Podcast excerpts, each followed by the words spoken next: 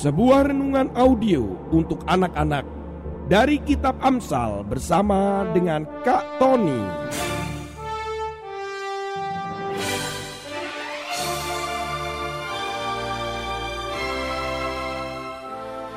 Audio inspiring message for kids.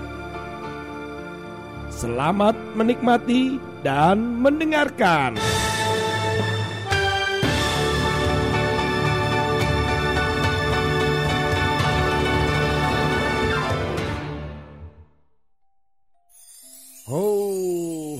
Hai anak-anak. Wes. Kalian kalau di rumah atau pernahkah kalian bermain kartu? Kalau Kak Tony juga pernah nih bermain kartu. Seringkali kartu itu disebut seperti ya namanya kartu remi. Tahukah kalian bahwa ada sesuatu yang sedikit berbeda dengan kartu-kartu itu? Kalau kartu-kartu remi itu selalu ada warna, ada dua warna, satu merah, satu hitam. Bentuknya sendiri selalu ada empat. Ada bentuk hati, wajik, keriting, dan sekop. Nah, kali ini Kak Tony akan membuat atau menceritakan sesuatu yang agak berbeda, tapi kalian ini pasti tidak menyadarinya. Coba ambillah kartumu, kemudian ambillah kartu yang king atau disebut sebagai K biasanya.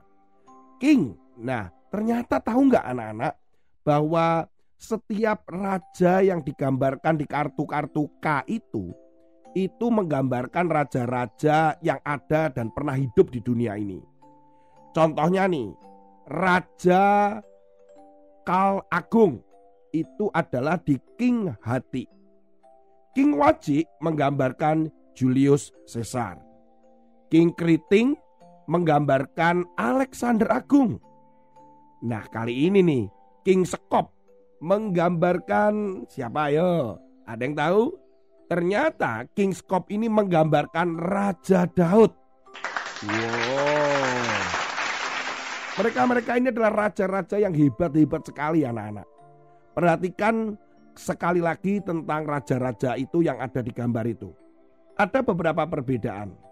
Dahulu semua dalam gambar di kartu itu semuanya berkumis.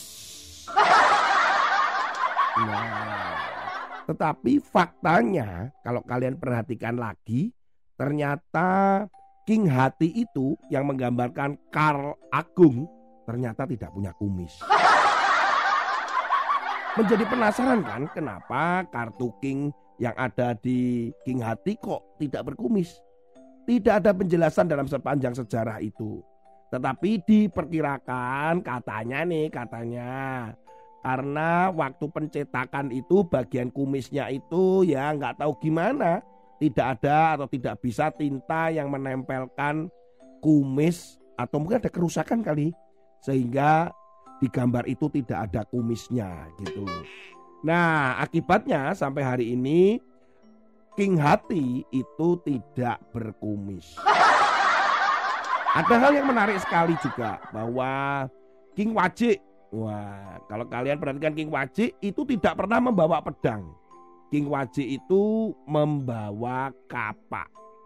Sementara King Skop satu-satunya, ayo King Skop itu menggambarkan siapa tadi? Raja Daud. Satu-satunya yang menoleh ke kanan. Bicara tentang raja-raja ini anak-anak, raja itu selalu terlihat ada mahkota. Karena itu lambang daripada jabatannya dia sebagai raja. Kesamaan dari wajah-wajah mereka, kesamaan dari mereka yang ada di gambar di kartu remi itu, itu semuanya menggunakan mahkota. Berbicara tentang mahkota ini, Kak Tony akan menyampaikan firman Tuhan yang akan kita baca sama-sama di dalam Amsal pasal 14 ayat yang ke-24. Mahkota orang bijak adalah kepintarannya. Tajuk orang bebal adalah kebodohannya.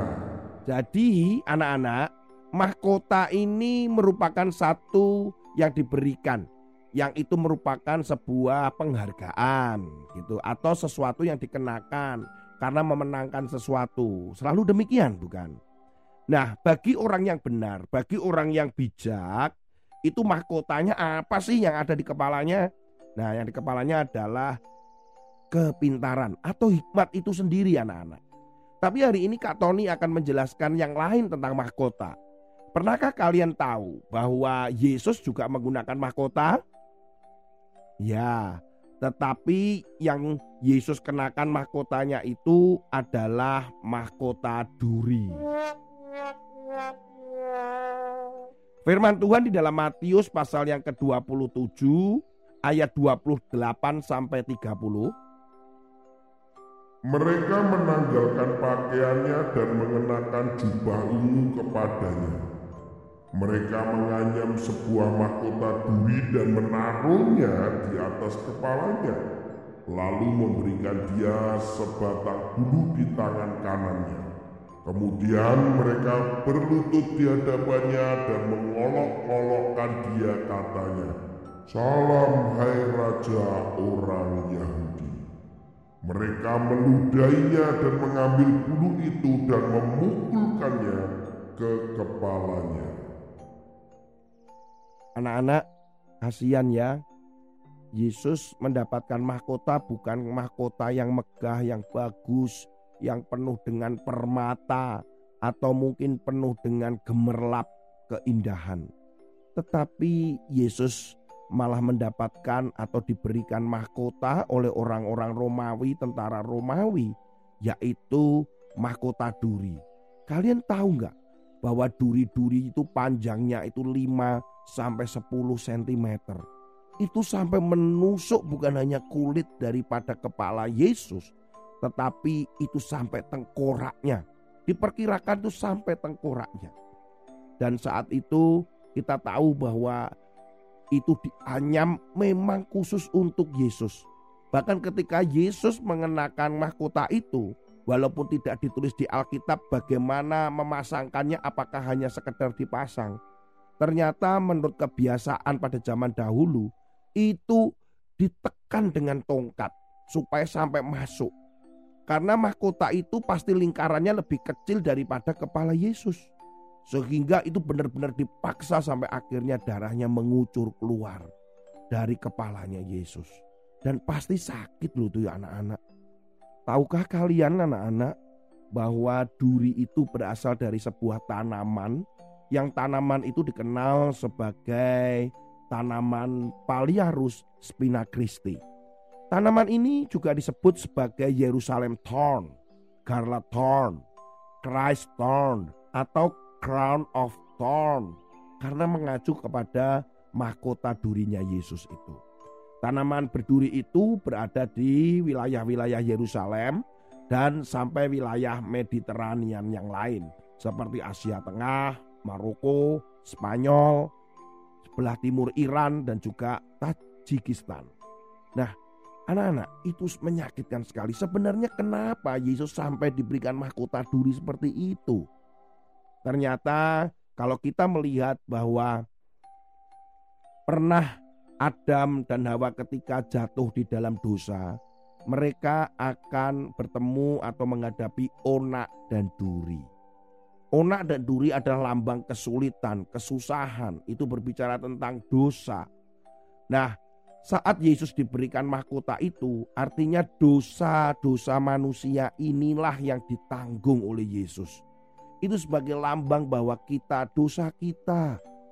Bayangkan anak-anak, dan saat itu juga Yesus diolok-olok, dicaci maki, katanya kamu raja ya, begitu. Kasihan, dan Tuhan Yesus itu melakukan itu dan mau seperti itu karena mencintai dan mengasihi kamu dan Kak Tony. Oleh karena itu mari sungguh-sungguh. Mari kita benar-benar mencintai Yesus. Melayani Tuhan Yesus setia dan selalu berdoa dan dekat dengan dia. Dia sangat mengasihi engkau dan saya. Ingat mahkota duri yang tajam menyakitkan itu itu adalah dosa kita, itu adalah kesalahan kita yang ditanggung oleh Yesus. Tuhan Yesus memberkati kita. Ayo kita sama-sama semakin mencintai dalam mengikuti Yesus. Haleluya. Amin. Dear God, thank you for loving me and giving me your all. When I grow up, I will still be serving you. I want to know you more. I want to love you more. I'll never forget you, Lord. Jesus' name, amen.